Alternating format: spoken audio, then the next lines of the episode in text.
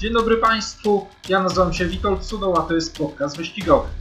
Wspólnie z Krzysztofem Romaniukiem będziemy rozmawiali o Dubai World Cup, czyli jednym z najgorętszych wydarzeń wyścigowych kalendarzu na świecie.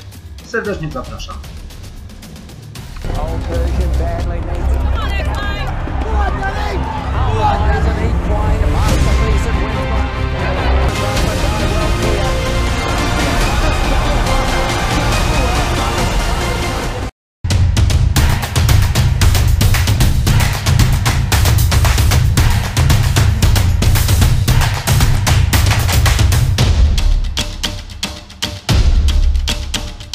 Dzień dobry Państwu, ze mną Krzysiek Romaniuk. Witaj Krzysiek. Cześć, dzień dobry Państwu. Tematem, jak już wspomnieliśmy, będzie meeting Dubai World Cup. Może nie będziemy omawiali wszystkich 9 wyścigów, ale na pewno zajmiemy się tymi, które będą dla nas najbardziej interesujące. A ja mam dla Ciebie, Krzysiek, od razu podchwytliwe pytanie. Czy pamiętasz, kto był pierwszym zwycięzcą Dubai World Cup? Nie pamiętam. Ja Ci powiem, ja oczywiście wiem, ponieważ sobie to sprawdziłem, ale zanim sprawdziłem, wydawało mi się, że był to słynny Cigar i rzeczywiście tak było. Z tego, co kojarzę, był to pierwszy koń, który $10 milionów przekroczył w sumie wygranych nagród. On przez długo był rekordzistą. Chyba pierwszym koniem, którego wyprzedził, był Carlin, też właśnie amerykański, ale długo Cigar był pierwszy na liście tych, które wygrały najwyższą sumę. Tak, później ta, można powiedzieć, taka spirala finansowa poszła w górę, więc powstało tych wyścigów bardzo wysoko dotowanych więcej. Teraz za wygranie Saudi Cup jest bodajże $12 milionów, także nie jest to już taki wyczyn jak kiedyś, przekroczyć tę granicę $10 milionów. Niemniej cały czas jest to naprawdę nie takie proste zadanie, no a tutaj podczas tego omawianego meetingu będziemy mieli takiego jednego konia, który właśnie tę magiczną granicę przekroczył, chociaż dzięki tak naprawdę jednemu wyścigowi, co może troszkę podkopuje tę jego pozycję. Nie jest to może aż tak trudne jak zadanie, jakie stało przed Cigarem. Krzysiek, wiemy dobrze, że zbierasz opinie od trenerów na Służewcu. Powiedz, jakie nastroje? No wiemy już teraz, że sezon został przełożony o 2 tygodnie. Tyle na razie wiemy z oficjalnych źródeł. Jak środowisko odbiera to wszystko? No na pewno większość trenerów nie jest do końca z tego zadowolona, ponieważ wiadomo, że cykl przygotowań był prowadzony pod kątem rozpoczęcia sezonu w połowie kwietnia, bo tak przez długi czas było ogłoszone. No ale z drugiej strony też, no co zrobić, tak? Trzeba się dostosować do tych nowych warunków.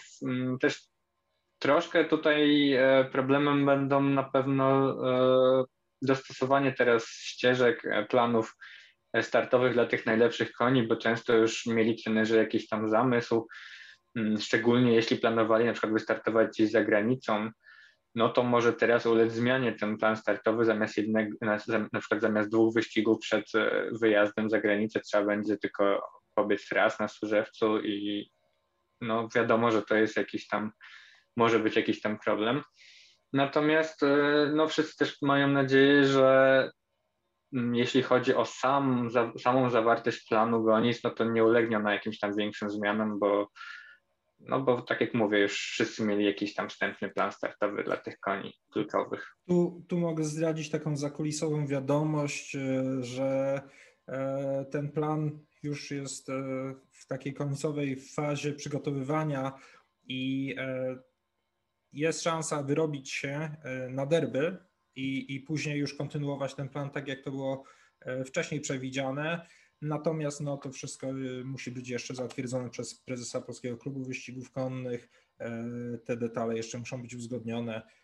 Zobaczymy jeszcze, czy ten sezon tak naprawdę się tego 1 maja odbędzie. Wszyscy byśmy chcieli, no ale zdajemy sobie, jaka jest sytuacja i mówimy nie tylko o tym wirusie ludzkim COVID-19, ale też o herpesie, który no, zrobił spustoszenie teraz w stajniach europejskich. No i mimo tego, że wyścigi tak naprawdę wszędzie się odbywają bez zakłóceń, no to bardzo różnie może być, choćby zeszłoroczny meeting World Cup w Dubaju, który został odwołany tak naprawdę na godziny przed startem. Fazza Al Khalediah poleciał tam, wysiadł z samolotu i tak naprawdę musiał wracać z powrotem. Także żyjemy teraz w bardzo takich napiętych czasach i trudno coś tak naprawdę w 100% przewidzieć i zaplanować. Miejmy nadzieję, że nie będzie już więcej perypetii i z tym pozytywnym nastawieniem przejdziemy może do omawiania meetingu, który już w najbliższą sobotę 27 marca będzie miał miejsce. Zaplanowanych jest 9 goni, najważniejsza Dubai World Cup, ale zaczniemy od wyścigu, który w samym programie może cieszy się troszkę mniejszym uznaniem, ma niższą rangę, natomiast my w Polsce mamy bardzo rozbudowany program wyścigów dla koni arabskich. Te nasze konie arabskie też ścigają się za granicą i dlatego wydaje mi się, że dla polskiego kibica Dubai Kahayla Classic, bo o tym wyścigu mowa, będzie bardzo interesujący. 2 lata temu, w 2019 roku, Fazza Al Khalediah był bliski zwycięstwa. Tam po zaciętej walce przegrał. Widzę, że chcesz coś powiedzieć. Tak, no takie, dokładnie to, co ty wspomniałeś, tak naprawdę można powiedzieć, że blisko właśnie niemal obrońcą tytułu w tym wyścigu mógłby być Fazza Al Khalediah, ponieważ on przegrał właśnie ostatnią edycję, bo 2 lata temu, jak wiemy, rok temu wyścigi się nie odbyły. No szkoda, że Fazza nie może jeszcze raz tu wystartować, ale wyścig na pewno będzie fascynujący i na pewno wszyscy wielbiciele koni arabskich na ten wyścig zwracają uwagę, szczególnie, że wystąpią konie, z którymi spotkał się na przykład ostatnio Salam Al Khalediah. A jeszcze wracając do fazy, Krzysiek rozmawia już z Michałem Borkowskim. Masz jakieś informacje na temat fazy?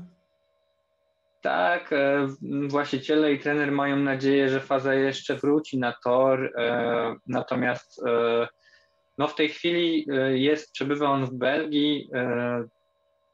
Wszystko idzie w dobrym kierunku, nie widać, żeby ta kontuzja nawracała, przeszkadzała mu, natomiast realny plan powrotu to jest podobnie jak to było w zeszłym roku. Mówimy o tym powrocie takim konkretnym, czyli właśnie sierpień, wrzesień.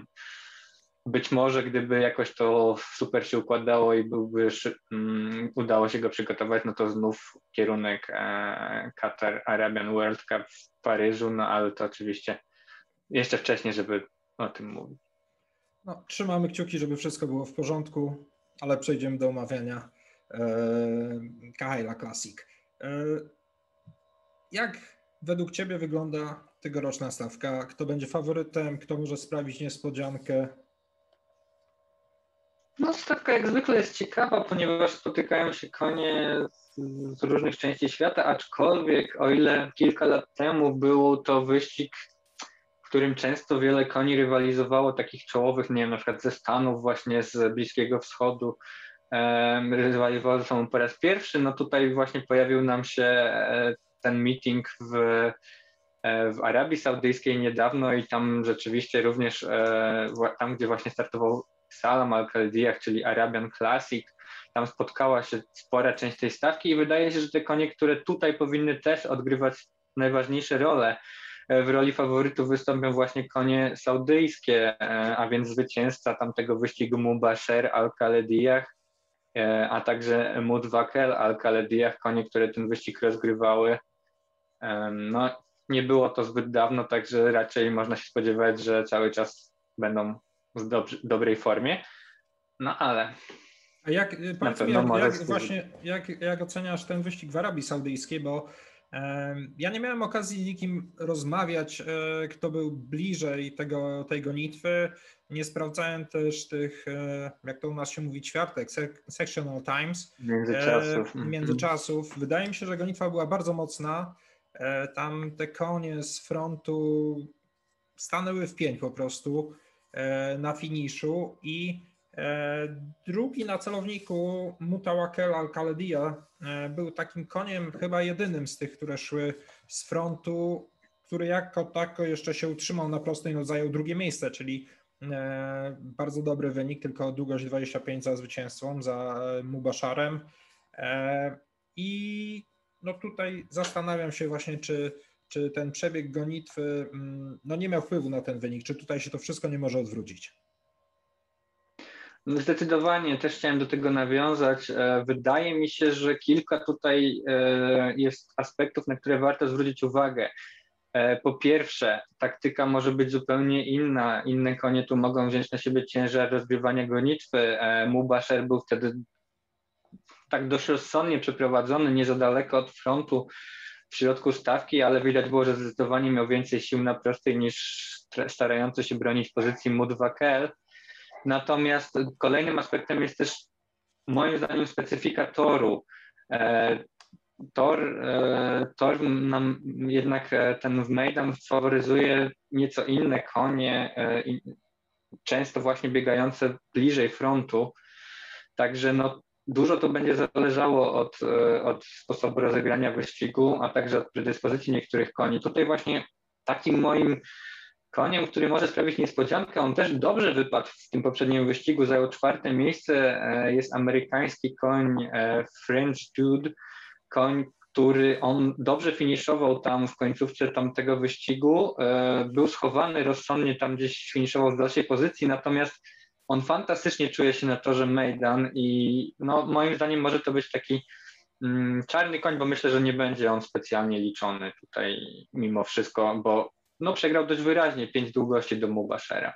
Wiesz co, patrzyłem na prognozy na ten wyścig i jednak French Dude jest wskazywany jako główny rywal zwycięzcy z Arabii Saudyjskiej, także jak nie jesteś osamotniony. Samych notowań nie widziałem, rozumiem. Nie jesteś osamotniony w tej opinii, natomiast no jeszcze takiego jednego ciekawego konia, bo 3. miejsce w tamtej gonitwie zajął tunezyjski Hayres i to, o czym mówiłem, o tym sposobie rozegrania wyścigu, odnosiło się między innymi do tego konia. Wydaje mi się, że to jego 3. miejsce było trochę szczęśliwe ze względu na to, że no, był lepiej przeprowadzony po prostu. Mam podobną opinię. Wydaje mi się, że ciężko mu będzie jeszcze raz nawiązać walkę z tą 2 faworytów. Też, tak jak wspomniałem, mocniej wierzę w tego konia amerykańskiego French Dude. Jeszcze jakieś konie zwróciły twoją uwagę? No na pewno warto tu powiedzieć o francuskim Hayanie. Natomiast jak on spisze się tutaj jednak na chyba bieżni, której on tak dobrze nie zna, bo jednak to jest koń, który ścigał się dotąd wyłącznie na bieżni trawiastej, to na pewno obniża jego notowania i szanse, ale z drugiej strony też nic nie wiemy, jak on będzie się czuł na takiej nawierzchni i to na pewno jest koń, który jest w stanie sprawiać niespodziankę. W ubiegłym roku wygrywał gonitwy, w ostatnich 2 latach wygrywał gonitwy G1, jak pamiętamy w tym Qatar Arabian World Cup, no zajął tam dopiero 5. miejsce z dość wyraźną stratą do zwycięzcy, ale w kolejnym starcie w Abu Dhabi znów lepiej wypadł, także myślę, że to jest taki koń, który jest w stanie tutaj sprawić niespodziankę. Pytanie, czy rzeczywiście ta nawierzchnia będzie mu odpowiadała, czy może jednak zupełnie nie. To uprzedziłeś mnie, bo to był właśnie mój czarny koń gonitwy. Zanotowałem sobie, że jest to topowy koń. Biegał tylko na trawie, debiut na piachu, czyli niewiadoma, koń mniej liczony, ale na pewno z potężnym potencjałem. Czy coś jeszcze możemy powiedzieć o tym wyścigu? Jest oczywiście z tej samej stajni, tego samego właściciela, to jest spółka Yas Racing. Są jeszcze 2 inne konie, jeden to jest Derian, którego no, znamy bardzo dobrze, biegał w Pizie z końmi trenowanymi w Polsce dla Sami Al Khalediah, tam sensacyjnie przegrał wyścig na takiej grząskiej nawierzchni, później był 5. w Arabii Saudyjskiej, no to był jeden z tych koni chyba ultraofensywnie przeprowadzonych, on dużym kołem cały dystans naciskał na lidera i osłabł. Trochę większe szanse chyba ma 3. koń z tej stajni, to jest Barak, Podzielam tą opinię, koń znajduje się w bardzo dobrej formie i tutaj dobrze zna ten tor, także też mi się wydaje, że ten koń może tutaj gdzieś zamieszać. Zobaczymy. Zobaczymy. Dobrze. Wydaje mi się, że sytuacja, jeżeli chodzi o Dubai Kahayla Classic, jest jasna, przynajmniej z naszego punktu widzenia. Wypada powiedzieć, że jest to wyścig grupy pierwszej na 2000 metrów. To, o czym mówiliśmy po piachu, to jest też taka ciekawostka. Ta nawierzchnia określana jako dirt, to można powiedzieć, że to jest piach, natomiast taką nawierzchnią, która była na początku, po wybudowaniu tego toru Meydan, to była tak zwana tapeta, ona się mówi, czyli nawierzchnia syntetyczna, chociaż też tak naprawdę oparta na piasku kwarcowym z dolotkami wosku i włókien syntetycznych. Natomiast ze względów, można powiedzieć, marketingowych to wszystko zostało zmienione, ponieważ amerykańscy trenerzy nie byli zadowoleni z tej nawierzchni, ponieważ ich konie są przyzwyczajone do ścigania się na tym dirt. No i właśnie ze względu na to, że najważniejszy wyścig meetingu Dubai World Cup jest rozgrywany na takim, można powiedzieć, klasycznym dla Amerykanów wyścigu i ma być atrakcyjny również dla gości zza oceanu, po bodajże 2 latach czy 3 zdecydowano się jednak wymienić tą nawierzchnię. Jest to o tyle ciekawe, że koszty takiego przedsięwzięcia są ogromne. Sama budowa toru Meydan kosztowała ponad $2 miliardy. Tam tych rekordów zostało sporo ustanowionych, jeżeli chodzi o inwestycje, no ale to jest specyfika Dubaju, tego magicznego miejsca, że no, dzieją się tam rzeczy, które nie mogłyby się wydarzyć w innym miejscu na ziemi. Start wyścigu 15:45 lokalnego czasu, czyli 12:45 polskiego. Później mamy kilka gonitw o nieco niższej randze i przechodzimy do siódmego wyścigu dnia. To jest Dubai Turf, wyścig grupy pierwszej na 1800 metrów po trawie, pula nagród $4 miliony i niezła stawka. No zdecydowanie niezła też wyścig, chyba te dwa właśnie wyścigi, które będziemy jako następne omawiali, czyli Dubai Turf i Dubai Classic, to są takie konie bardziej chyba bliskie europejskim kibicom, że tak powiem, no dlatego, że bardzo często startują w nich liczne konie z Europy, no i przede wszystkim ta nawierzchnia jest klasyczna dla wyścigów dla folblutów w Europie, czyli jest to trawiasta nawierzchnia. No i tu rzeczywiście myślę, że zgodzisz się ze mną, że takim najwyżej sklasyfikowanym koniem, który ma tutaj największe szanse, jest Lord North, Johna Gosdena. Koń Johna Gosdena. Ja no już zdradziłem Tobie we wcześniejszej rozmowie, że bardzo lubię tego konia. Widziałem go między innymi podczas Royal Ascot, jak wygrał wyścig grupy pierwszej, wówczas no, w imponującym stylu rozrzucił stawkę o parę długości. Zwyciężył później, różnie było, natomiast no, to, co też zwraca uwagę w jego karierze, to jest 4. miejsce w Breeders' Cup Classic, tylko 2,3 długości za Tarnawą, więc no, tam to już była naprawdę absolutna światowa czołówka i biorąc pod uwagę, że tutaj jest troszeczkę ta stawka mniej wymagająca, wydaje mi się, że on będzie mocnym faworytem, natomiast ma też kilku niezłych rywali. Tak, no ja dodam taką może ciekawostkę, której, no jeżeli tak powiem, osoby, które bardzo obserwują te meetingi, no to na pewno o tym wiedzą, natomiast dla troszkę kibiców, którzy bardziej okazjonalnie oglądają takie wyścigi, no to warto wspomnieć, że aż 4 z 6 ostatnich edycji wygrywały konie z Japonii. To jest wyścig, w którym one się dobrze czują, ten dystans widocznie im odpowiada, chociaż w Japonii jednak te główne wyścigi są raczej rozgrywane też na tam 2400, na takich dystansach, natomiast bardzo dobrze się czują.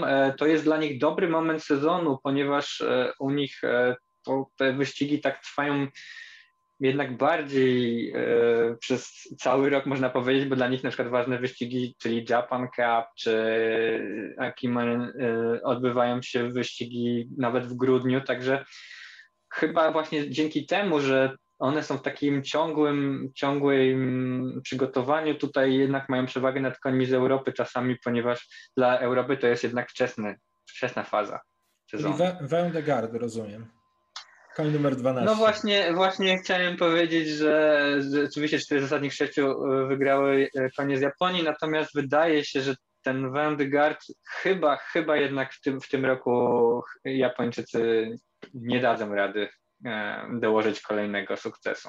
Wydaje się, że jednak ten koń przynajmniej do tych najlepszych z Europy nie powinien podskoczyć. Dla mnie takim koniem, którego mocno liczyłem, był Reality, ale niestety będzie wycofany koń z stajni Michaela Stouta pod jednym z moich ulubionych jeźdźców, których naprawdę bardzo cenię, Ryanem Moorem, niestety nie wystarczy w tym wyścigu. Wśród liczonych koń jest też jedynka Al Suhail. Jest to koń Charlesa Appleby'ego z Williamem Bickiem w środku. William Bick urodził się w Norwegii, taka ciekawostka, syn jokeja, 8-krotnego czempiona jeźdźców w Norwegii i Norweżki, która jeździła i ujeżdżenie, i skoki, więc tak jak to wielokrotnie wspominaliśmy, takie koneksje rodzinne związane ze sportem jeździeckim. William Bick, który karierę naprawdę dużą zrobił, jeżdżąc dla stajni Godolphin.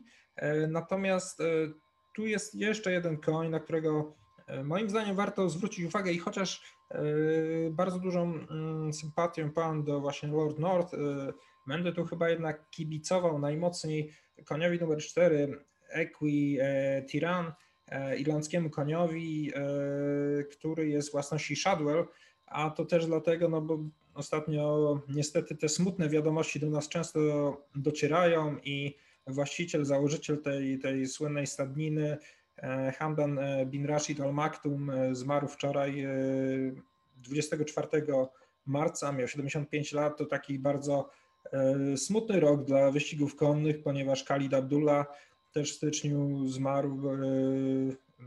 Hamdan Al Maktoum był jednym z najbardziej wpływowych, jak to określają angielskie media, właścicieli, hodowców koni wyścigowych również w Europie i ma w swoim dorobku również 2 wygrane w Dubai World Cup, to jest 99 rok Al-Mutawakel i w 2007 Inwazor, ale już ma też następcę, ponieważ koń jego syna, Prince Bishop, wygrał World Cup w 2015 roku, więc zobaczymy, może Equi Tyren zrobi jakąś małą niespodziankę. Nie jest to taki koń, którego w ogóle tutaj można nie liczyć, ponieważ przegrał tylko o pół długości ostatnio z Lordem Glitters, koniem, który tutaj jest wskazywany wśród trójki największych faworytów, także kto wie, zobaczymy, może będziemy mieli taki miły akcent.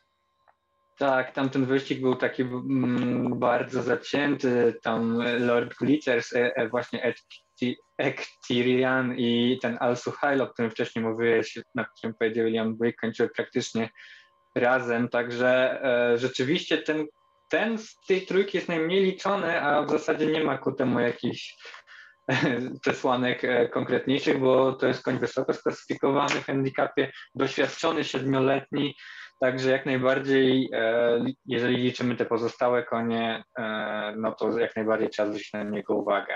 Ma też doświadczonego jeźdźca Jim Crowley, także nie widzę tutaj powodu, dla którego miałby się nie liczyć. Dobrze, w takim razie nie wiem, czy chcesz coś jeszcze dodać odnośnie Dubai Turf, czy przechodzimy do kolejnej gonitwy? Może tylko jeszcze nawiązując do tego japońskiego konia, którego wydaje mi się, że ciężko będzie mu tutaj nawiązać walkę, to tylko jeszcze chciałem wspomnieć, że to jest koń co podnosi jego, że tak powiem, ranking. Jest to koń po legendarnym Deep Impactie dla Japończyków absolutnie koń, który zmienił ich hodowlę, także na pewno będą trzymali kciuki i też ten koń, który gdyby nagle wygrał, nie byłoby jakąś sensacją, natomiast wydaje mi się, że chyba nie tym razem. Dobrze.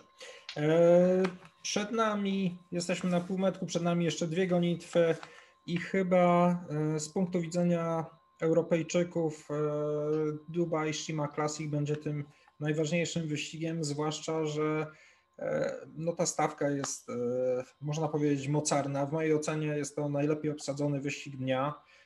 Jest kilka świetnych koni, jest trójka godolfinowska, która jest trochę niżej sklasyfikowana, ale wszystko to są konie w topowej formie, więc będzie się działo. 10 koni na starcie, dystans 2410 metrów, $5 milionów pula nagród, start gonitwy 17:10 naszego czasu. Jak to wygląda z twojego punktu widzenia? Absolutnie wyścig najciekawszy dla Europejczyków, chyba główny, jeśli chodzi tutaj o kierunek, jeśli chodzi o wyścigi w Dubaju, bo też na takim standardowym dystansie dla koni europejskich, 2000, no tam te 10 metrów. Natomiast absolutnie fajna obsada, ale też nie tylko dla Europejczyków, bo tutaj mamy zapis znowu koni z Japonii. Dla Japończyków ten wyścig też jak najbardziej jest odpowiedni. Tak jak wspominałem, moment w sezonie dla nich jest często lepszy niż dla koni z Europy i zapisali też bardzo, bardzo mocnego konia w mojej ocenie, 5-letni Chrono Genesis i dla mnie to jest faworyt wyścigu, chociaż no, nie ukrywam, że pewnie wolałbym, żeby koń z Europy wygrał, ale absolutnie ten koń bardzo mi się podoba, biega regularnie, duże osiągnięcia. Japończycy ten wyścig ostatni raz, jeśli się nie mylę, wygrali w 2014 roku i dla tego samego właściciela Gentle Donna pod Ryanem Moorem wtedy wygrała. Także. Już chciałem powiedzieć, że to są też barwy Deep Impact, ale to nie. W troszkę innych barwach biegał Deep Impact. A powiedz, Krzysiek, nie dziwi cię zapis Mishriffa do tej gonitwy, a nie do Dubai World Cup po wygraniu Saudi Cup? Przepraszam, Mishriffa, zdecydowanie tak. To jest bardzo, bardzo ciekawy pomysł Johna Gosdena. Przyznam, że nie wiem do końca, jak ocenić szansę tego konia w tym wyścigu.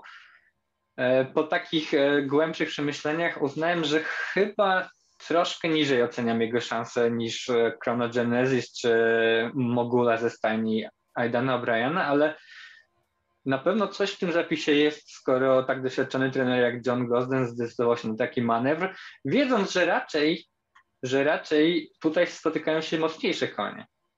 No właśnie, tu już trochę wyprzedzimy. Ta obsada Dubai World Cup jest rozczarowująca, w mojej opinii przynajmniej. I tam Mishriff, wydaje mi się, że po tym, co zrobił w Arabii Saudyjskiej, byłby może nie zdecydowanym faworytem, ale powinien się naprawdę bardzo mocno liczyć. Tutaj jest też jednym z takich najmocniej liczonych koni, ale rzeczywiście no, Mogul, czy japoński Chrono Genesis, czy amerykański Channel Maker, to są wszystko znakomite konie, które jak najbardziej mogą być przed francuskim Derbisson, zwłaszcza że jest to koń, który tak naprawdę nie biegał powyżej 2100 metrów i ten dystans 2100 biegał tylko raz, było to właśnie francuskie derby, poza tym no to raczej 2000 metrów, 1800.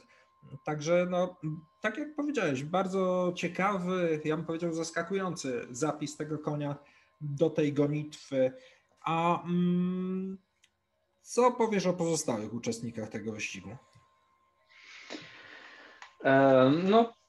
Tak jak wspomniałem, wydaje mi się, że takim najgroźniejszym rywalem dla Chrono Genesis wydaje mi się być Mogul mimo wszystko.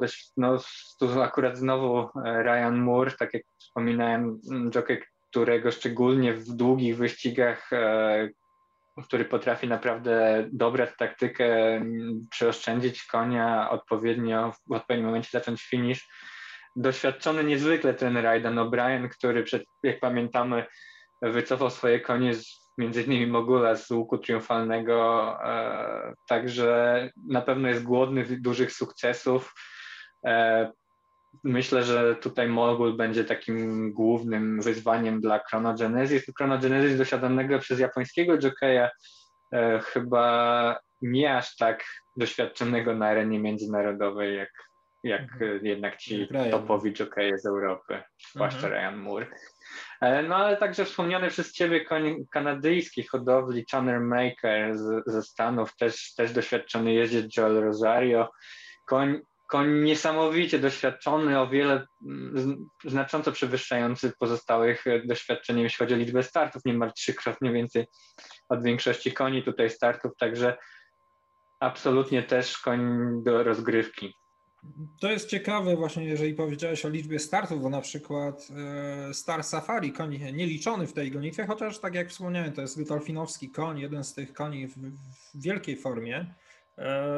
Jest koń 5-letni, ale dopiero ma w karierze 7 startów na koncie, także to taka ciekawostka, biorąc pod uwagę, że na przykład nasz faworyt na derby Power Barbarian startował 6 razy już, ma 6 startów po karierze dwuletniej, podobnie Interior Lady rok wcześniej, też chyba 6 startów miała na koncie. Tutaj jak widać, no, czasami trenerzy zupełnie inaczej prowadzą tę ścieżkę i to będzie też widoczne w Dubai World Cup. Też będą takie konie zdecydowanie mniej doświadczone, które się ścigają mimo to na najwyższym poziomie. Jeszcze wracając do Mogula tylko, on, no tutaj akurat nie zapisałem sobie, ale z pamięci ten wyścig, który wygrał ostatnio, to był Hong Kong Vase bodajże, tak? Bo to nie był Hong Kong Cup, tylko Hong Kong...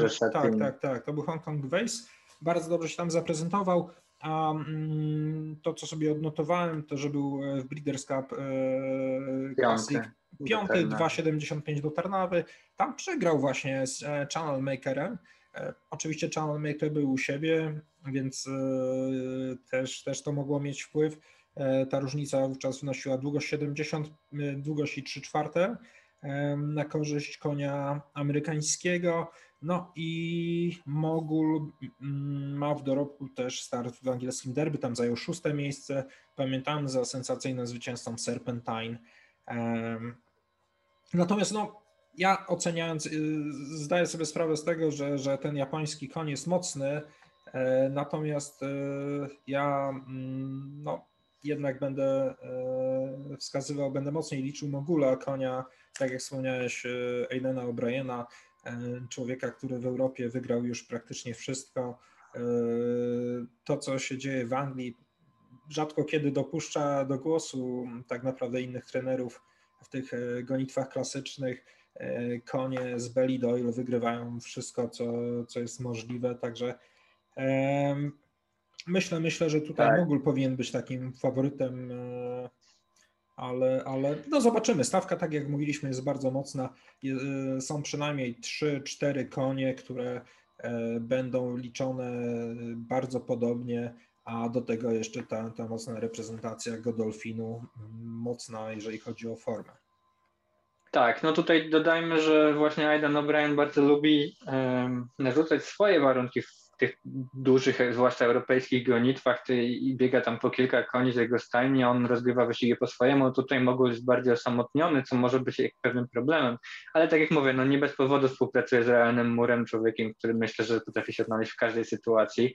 Mogul też znakomite przecież pochodzenie, no Galileo i Danny Hill, no to absolutnie tych koni przedstawiać nie trzeba, także no tutaj się z tobą zgadzam. Natomiast ta klacz japońska jakoś tak przypadła mi do gustu, tutaj kariera podoba mi się, także myślę, że te dwa konie tutaj przede wszystkim powinny wyścig rozgrywać. Jeszcze tylko dodam na koniec, tutaj z kolei, tak jak wspomniałeś, Godolphin reprezentują 3 konie, być może oni zastosują jakąś rozgrywkę taktyczną. Warto dodać, że 3 ostatnie edycje tego wyścigu wygrali i wygrał na wszystkich 3 koniach William Bick, który tutaj dosiądzie najwyżej sklasyfikowanego z ich koni Walton Street. Koń wydaje się w znakomitej formie, 3 zwycięstwa też z rzędu w ostatnich startach. Ostatnia podczas tej próby głównej, czyli podczas Super Saturday. Także No na pewno nie będą patrzyli, co zrobią przeciwnicy, chociaż no jednak wydaje się, że ta konkurencja jest jednak zdecydowanie, poprzeczka stoi wyżej niż w ostatnich startach. Emocji na pewno nie zabraknie. Jakie rozstrzygnięcie by nie było, będzie się dużo działo w tym wyścigu. Kolejna gonitwa podsumowana. Przechodzimy w takim razie do ostatniej gonitwy, do Dubai World Cup. $12 milionów, 2000 metrów po piachu, no i 14 koni na starcie. Na razie jeszcze żaden uczestnik nie jest wycofany. Faworytem gonitwy będzie, no właśnie, kto będzie faworytem gonitwy? Myślę, że konie ze Stanów Zjednoczonych tradycyjnie będą najmocniej liczone. Tutaj Godolphin ma mocnego przedstawiciela, Mystic Guide, Jesus Team jest też liczony jako jeden z tych koni, które tutaj powinny się liczyć. Natomiast, no tak jak mówiłem, dla mnie ta stawka jest mocno rozczarowująca. Nie ma tak naprawdę koni z amerykańskich klasyków, nie ma koni, nie ma Authentica, który wygrał Kentucky Derby, był drugi w Preakness, nie ma Tisdale, zwycięzcy Belmont, ani Swiss Skydiver z Preakness, także również uczestników tych najważniejszych gonitw tutaj próżno szukać na liście startowej. Wiem, że jest to wielkie wydarzenie, no ale brakuje tych dużych gwiazd. Zdecydowanie nie ma tu takiej gwiazdy, na którą każdy by miał zwrócone oczy, także myślę, że siłą rzeczy tutaj faworytem będzie ten koń, którego wymieniłeś, godolfinowski Mystic Guide, szczególnie, że no, reprezentuje, nazwijmy to, miejscowe barwy, także jednak zawsze tutaj na te konie zwrócona jest uwaga, będzie wspierany przez dwa konie, z których również mi się wydaje, że koń numer 8 pod Williamem Bickiem, André Fabre, Magny Course też może odgrywać jakąś rolę, sześciolatek, także na pewno Godolphin będzie tutaj, no, to dla nich też niezwykle ważny wyścig, myślę, że te ich konie będą przygotowane, będą walczyły, także myślę, że tu faworytem będzie ten Mystic Guide, natomiast dla mnie takim koniem, który też może tu namieszać, jest ten Magny Course. Zwłaszcza, że no pamiętamy, jak to wyglądało w przeszłości i nie raz, nie dwa ten mniej liczony ze stajni Godolphin, ten mniej liczony koń sprawiał niespodziankę, czasami pełniąc rolę takiego fałszywego lidera, uciekając gdzieś w dystansie i potem trudno go było złapać. Magny Course rzeczywiście jest w topowej formie, przechodzi na dużo wyższy poziom niż tak naprawdę ten, na którym się ścigał dotąd, bo to były gonitwy niższej rangi, no ale musimy pamiętać właśnie, że ranga tej gonitwy, ranga tego wyścigu jest bardzo wysoka. Bierzemy pod uwagę, że to jest grupa pierwsza, że to jest $12 milionów, bierzemy pod uwagę całą historię tej gonitwy. Natomiast no, po drugiej stronie stoi to, że brakuje tych autentycznych gwiazd i no, chyba nie można wykluczyć, że Magny Course może tutaj sprawdzić niespodziankę.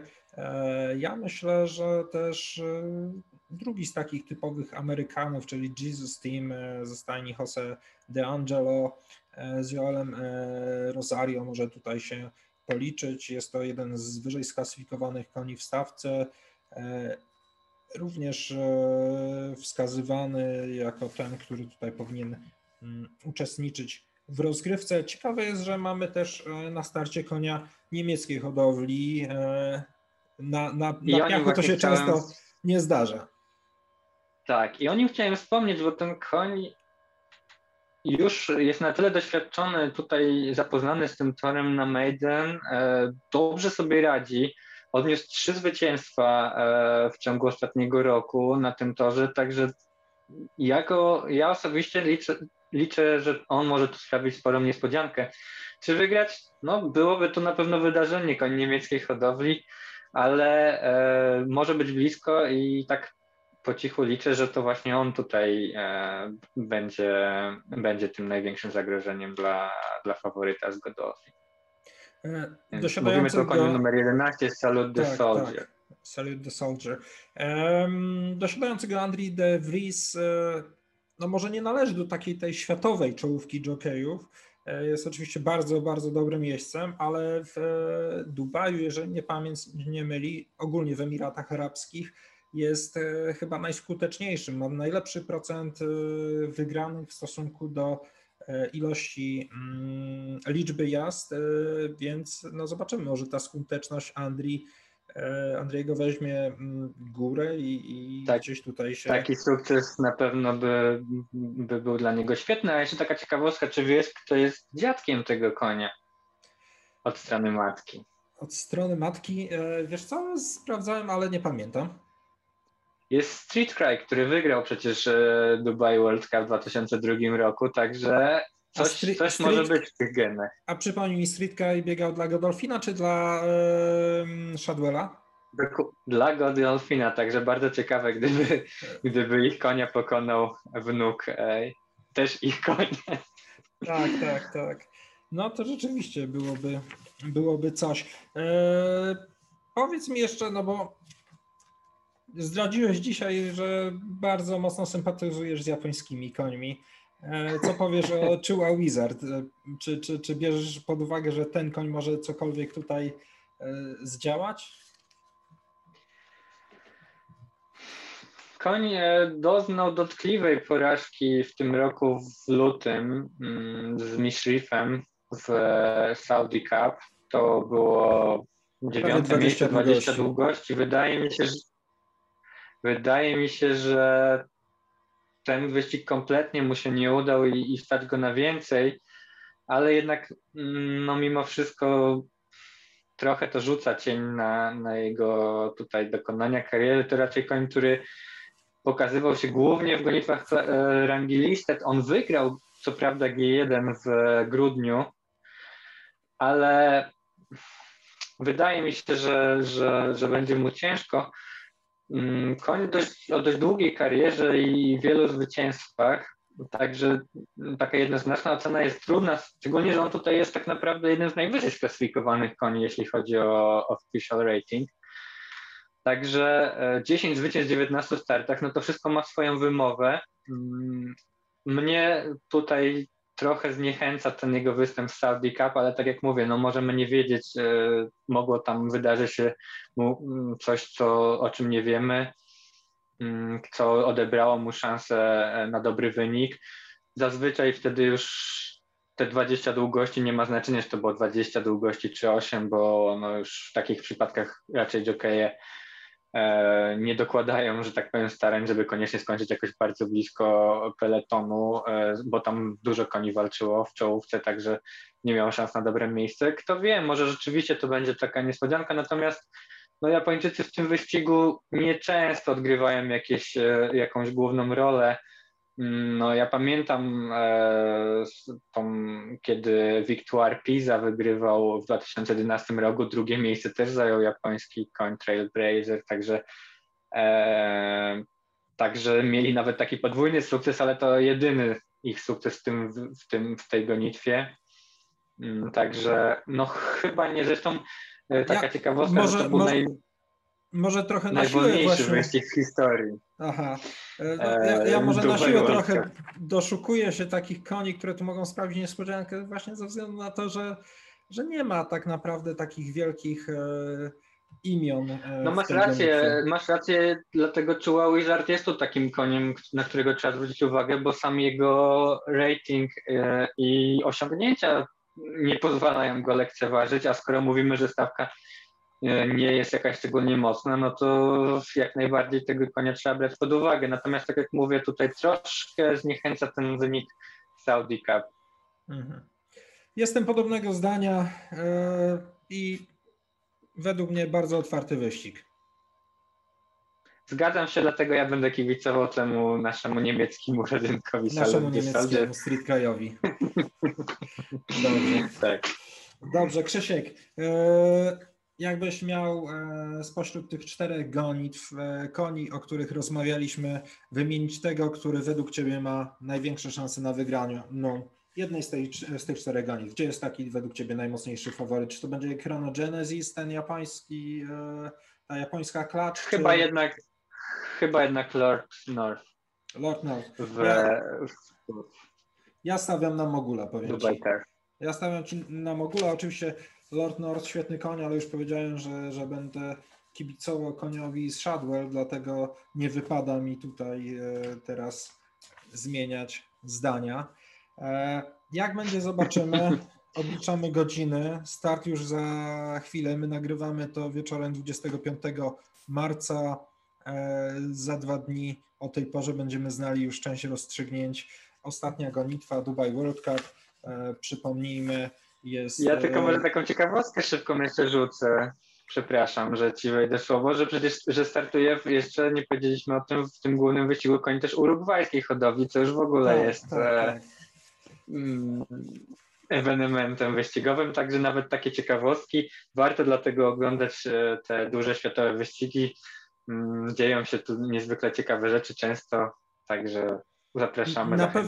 Na pewno będzie to bardzo kolorowe towarzystwo z różnych części świata i to jest też ciekawe porównanie hodowli, no bo jednak odległość między Japonią a Urugwajem, Stanami Zjednoczonymi i to wszystko gdzieś złączone w tym centrum Bliskiego Wschodu, jakim stał się Dubaj. Potężne wydarzenie. Tak jak wspomniałeś, warto oglądać. Na pewno emocji nie zabraknie. My żałujemy, że w tym roku nie obejrzymy ani Fazzy, ani Salama, który patrząc na stawkę koni w Kahayla Classic nie byłby bez szans na płatne miejsce, no ale nic, będziemy czekać, trzymamy kciuki za powrót do zdrowia Fazzy, trzymamy kciuki za Salama, za inne konie, które tak jak już wspomniałeś na początku, trenerzy też mają plany ze startami zagranicznymi. No wiemy, że trener Krzysztof Ziemiański zgłosił konie do Turfgali w Bratysławie, natomiast zobaczymy, na ile to będzie możliwe po zmianie planu wyścigowego w Polsce, no bo zawsze to wyglądało tak, że ta Turfgala była w terminie nagrody Widzowa. Tak i często te konie chcąc ominąć ten wyścig, zwłaszcza te konie, które startowały pod nadwagą, chociaż w tym roku wydaje mi się, że nagroda Widzowa miała być specjalna, czyli te nadwagi miały być niestosowane. No właśnie wybierały się do Turfgali. Tego typu starty też zawsze dodają kolorytu, są takim pozytywnym impulsem również dla właścicieli, no bo po to się ścigamy, żeby konfrontować się nie tylko we własnym towarzystwie, ale też gdzieś wychodzić na zewnątrz. Do nas, no można powiedzieć, z każdego miejsca do Warszawy jest daleko, z każdego miejsca Europy, za często ci goście nie przyjeżdżają. Cieszy to, że w tegorocznej Wielkiej Warszawskiej mieliśmy Nagano Gold, mieliśmy ten powiew takiej świeżości. Tym bardziej cieszymy się, chyba zgodzisz się, że w końcu polscy trenerzy też ruszą na podbój, może na początku tutaj tej Europy Środkowo-Wschodniej, a jeżeli te konie się sprawdzą, może gdzieś dalej. Wiemy też, że polskie konie poszły do treningu do Francji, między innymi Interroyal Lady, więc myślę, że czeka nas bardzo interesujący sezon. Emocji na pewno nie zabraknie. Tutaj też dzięki startom Szczepana Mazura, Tomasza Łukaszka mogliśmy podczas tej naszej wyścigowej przerwy zimowej śledzić cały czas zmagania tych jeźdźców, których bardzo dobrze znamy, Szczepana w Emiratach Arabskich, Tomasza w Katarze, obaj radzili sobie bardzo dobrze, Szczepan jest w pierwszej 10, Tomasz w pierwszej 3 bodajże w czempionatach, także to pokazuje, że jednak ci jokeje biorący udział w naszych gonitwach, których mamy możliwość oglądania prawie że na co dzień na Służewcu, i których może troszkę nie doceniamy, oni naprawdę potrafią wygrywać duże gonitwy i ta zima pokazała, ten sezon zimowy, że warto brać ich pod uwagę przy ewentualnych startach zagranicznych i też oczywiście na Służewcu. Jak najbardziej tak, czekamy na rozpoczęcie sezonu w Polsce. Czekamy. Mam nadzieję, że do 1 maja. Przypominamy planowany start 1 maja w Warszawie, 3 maja we Wrocławiu. Mamy nadzieję, że już nie będzie kolejnych przesunięć, czego sobie, Państwu, Tobie, Krzyśku, życzę. Dziękuję Ci bardzo za rozmowę i będziemy się chyba spotykali regularnie, także do następnego razu. Dzięki, do następnego. Dziękuję, do widzenia Państwu.